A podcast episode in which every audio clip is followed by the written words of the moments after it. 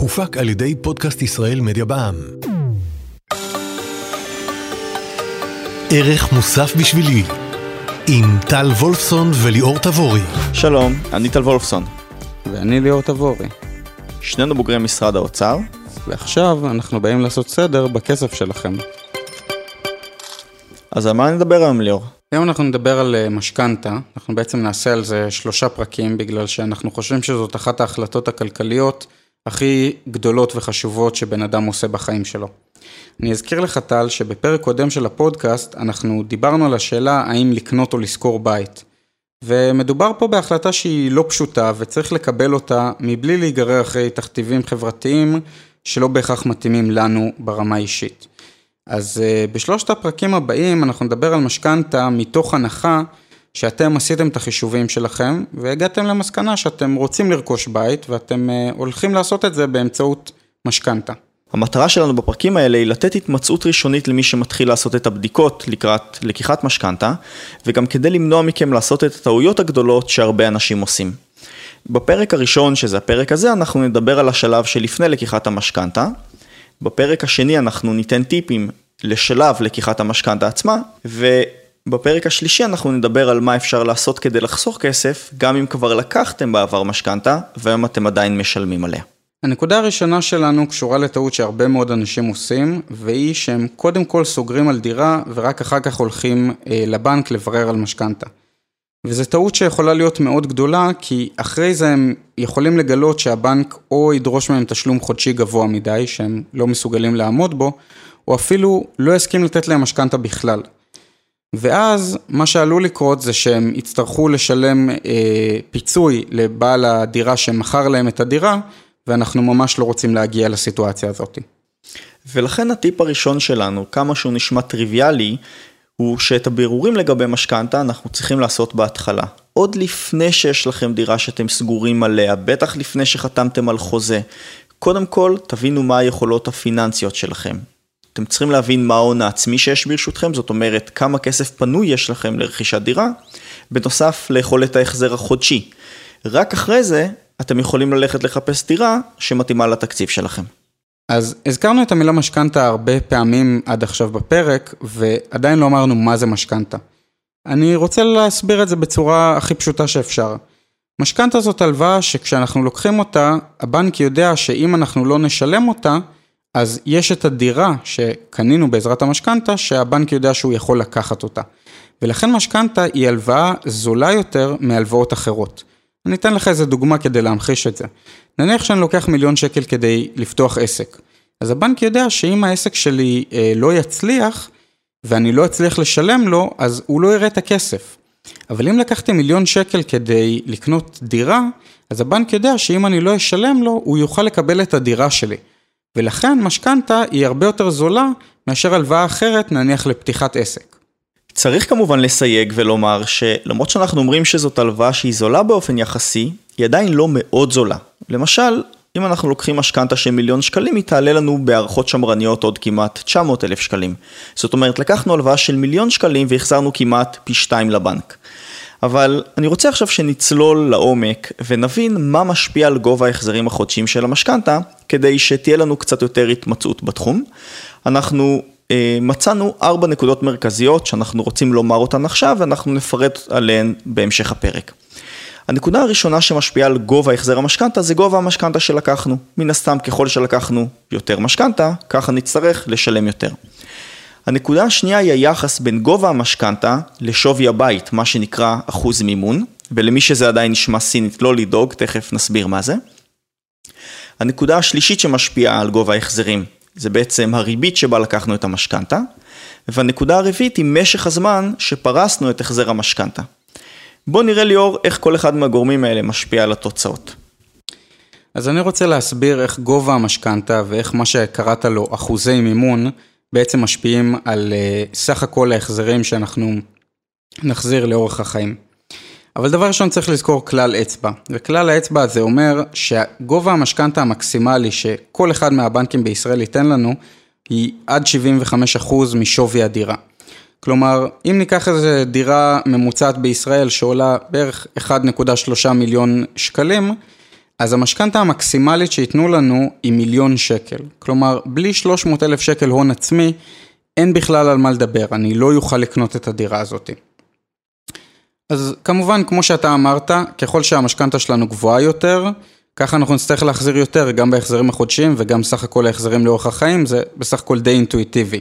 אבל אני רוצה לדבר על נקודה שהיא לא אינטואיטיבית. וזה, נניח שניקח שני אנשים שלוקחים כל אחד מיליון שקל, אבל אחד קונה עם זה דירה של מיליון וחצי, ואחד קונה עם זה דירה של שני מיליון שקל. שני האנשים האלה לא ישלמו את אותו הדבר. למה הם לא ישלמו אותו הדבר? בגלל הדבר הזה שנקרא אחוזי מימון. ואחוזי מימון אומרים שככל שאנחנו לוקחים אה, משכנתה שהיא אחוז גבוה יותר מערך הדירה, ככה הריבית שאנחנו נצטרך לשלם היא גבוהה יותר. זאת אומרת, המשמעות זה שאם יש לנו אפשרות להביא יותר כסף מהבית, זה כמובן עדיף. אני רוצה לתת עוד דוגמה אה, מהצד השני כדי שנבין איך שיעורי מימון משפיעים על רכישת דירה ספציפית. תראו, נניח אנחנו רוצים לקנות דירה בעלות של 1.3 מיליון שקלים ברמת מימון של 75 אחוזים, שזה אומר שהמשכנתה היא מיליון שקלים. זה בדיוק כמו הדוגמה שליאור הזכיר מקודם. הרצנו סימולציה פשוטה וראינו שבמצב כזה אנחנו נצטרך לשלם בערך כ-5,300 שקלים בחודש, אם אנחנו פורסים את המשכנתה על פני 30 שנה. סך הריביות שנשלם לבנק על פני 30 שנים במקרה הזה זה 900,000 שקלים. אבל אם אנחנו נקנה את הדירה, את אותה דירה, ברמת מימון של 60 אחוזים, זאת אומרת המשכנתה היא תהיה 800,000 ש"ח ולא מיליון ש"ח, הריבית על סכום ההלוואה תהיה נמוכה יותר, ההחזר החודשי יהיה 3,900 ש"ח, וסך עלות הריביות על פני התקופה הזאת יהיו 600,000 ש"ח. שימו לב לשני דברים מאוד חשובים בדוגמה שטל הרגע הביא. הנקודה הראשונה זה שבשתי הדוגמאות, טל בעצם לקח משכנתה שההפרש בין המשכנתה הגבוהה למשכנתה הנמוכה הוא 200 אלף שקל, אבל ההפרש בריביות שצריך לשלם על פני כל התקופה הוא 300 אלף שקל. כלומר, ה-200 אלף שקלים הנוספים שהוספנו כדי לקחת משכנתה של מיליון שקלים במקום משכנתה של 800 אלף שקלים, עולה לנו כמעט חצי מיליון שקלים. והנקודה השנייה זה שטל הביא אה, דוגמה ש, שבה הוא לוקח משכנתה שהיא ב-60% מימון. עכשיו, כמו שאמרנו, ככל שאחוזי המימון גבוהים יותר, ככה הריבית שאנחנו נדרשים לשלם לבנק היא גבוהה יותר. אבל יש שתי נקודות חשובות שצריך להכיר כאן. וזה שכשאנחנו מגיעים למדרגת מימון של 45% או למדרגת מימון של 60%, אז הריבית קופצת, והיא קופצת בערך ב-0.2, 0.3 שזה אולי לא נשמע הרבה, אבל זה הרבה מאוד כסף. אז אם טל במקום לקחת משכנתה של 800 אלף שקל, היה לוקח של 790 אלף שקל, כלומר מוריד רק 10,000 שקל מהמשכנתה, הוא היה חוסך על פני השנים בין 40 ל-60 אלף שקל בריביות.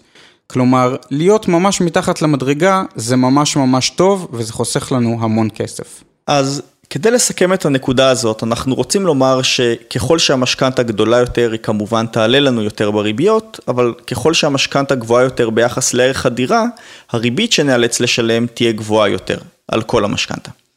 אני רוצה שנקפוץ לנקודה השנייה, אה, והיא בעצם ש... הדבר השני שקובע את גובה ההחזר הוא משך התקופה שבמהלכה אנחנו מחזירים את המשכנתה. תראו, אנחנו לא אמרנו את זה מקודם, אבל בעצם כשאנחנו לוקחים משכנתה מהבנק, אנחנו יכולים לפרוס את החזרי המשכנתה על פני משכי זמן שונים. 10 שנים, 20 שנה, 30 שנה. מן הסתם, ככל שאנחנו פורסים את התשלומים ליותר שנים, ככה ההחזר החודשי יהיה נמוך. אז אפשר לחשוב אולי שבעצם זה משתלם ועדיף לפרוס את זה לכמה שיותר שנים. מצד שני, אם אנחנו פורסים את התשלומים ליותר שנים, אנחנו צריכים לשלם הרבה יותר כסף לבנק, ככה שיש כאן איזו תחלופה, מצד אחד עדיף ליותר שנים, מצד אחד עדיף לפחות שנים. אנחנו רוצים לתת דוגמה כדי שתסביר את זה קצת יותר טוב. תראו, אם אנחנו לוקחים משכנתה של מיליון שקלים ואנחנו מחזירים אותה על פני 20 שנה, אנחנו משלמים כל חודש בערך 6,200 שקלים, וסך הריביות יהיו בערך 500,000 שקלים. אבל אם את אותה משכנתה אנחנו משלמים על פני 30 שנים, אנחנו משלמים רק 5,200 שקלים בחודש, אבל הריביות שנשלם לאורך התקופה יסתכמו לכמעט 900,000 שקלים. כלומר, אנחנו חסכנו בערך אלף שקלים בחודש, אבל כמעט הכפלנו את הריביות ששילמנו לאורך התקופה. 900 אלף שקלים במקום כחצי מיליון שקלים. למה ליאור? זה נובע משתי סיבות. הסיבה הראשונה היא שככל שהמשכנתה שלנו ארוכה יותר, ככה הבנק ידרוש מאיתנו ריבית גבוהה יותר. והסיבה השנייה זה שגם אם הבנק היה דורש את אותה ריבית בדיוק, ככל שהריבית הזאת נצברת על פני יותר שנים, ככה אנחנו צריכים לשלם יותר ריביות. כלומר, ככל שהמשכנתה שלנו תהיה ארוכה יותר, ככה אנחנו נשלם יותר ופעמיים יותר. אבל אני רוצה לדבר איתך על הדבר השלישי שקובע את גובה ההחזר, וזה בעצם הריבית שבה לקחנו את המשכנתה. צריך להגיד שהריבית היא לפעמים קבועה ולפעמים משתנה, זה אולי נשמע מבלבל עכשיו, אבל בפרק השני אנחנו נסביר את זה הרבה הרבה יותר טוב.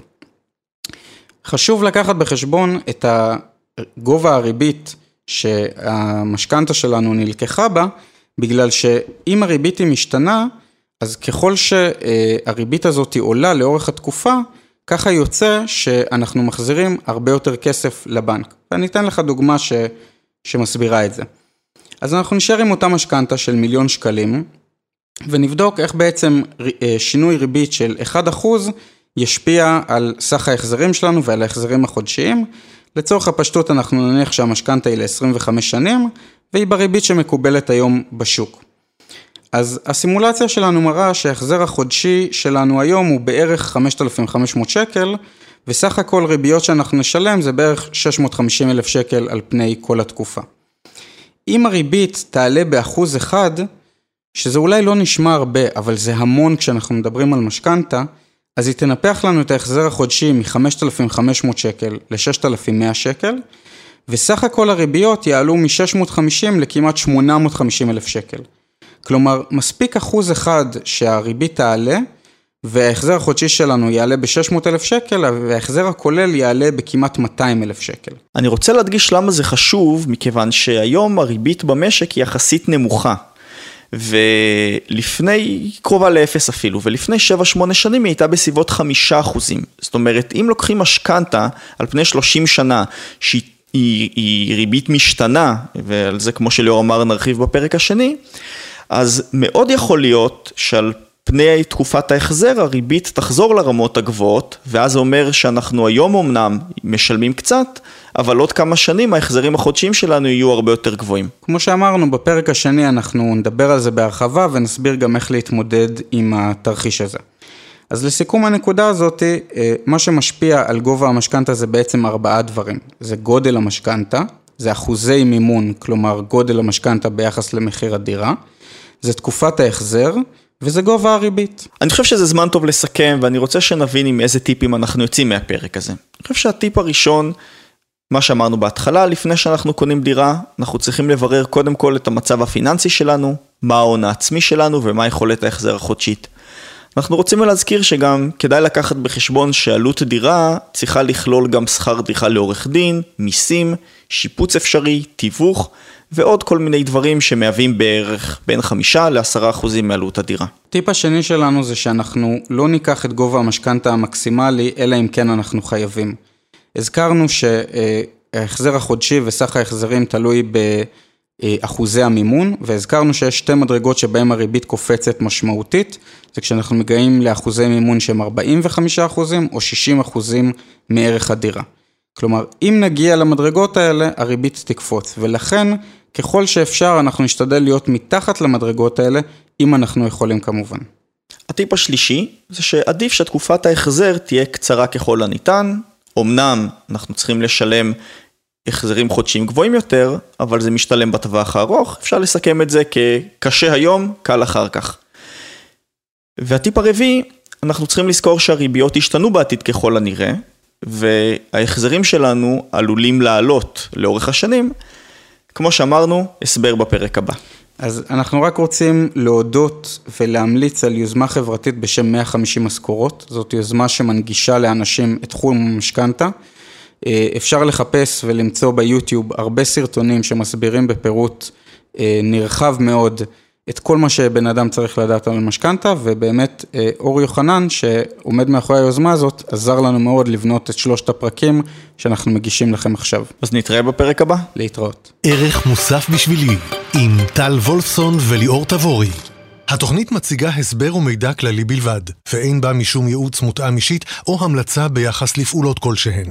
מומלץ להתייעץ עם איש מקצוע מוסמך לפני ביצוע פעולות על סמך המידע המובא בתוכנית.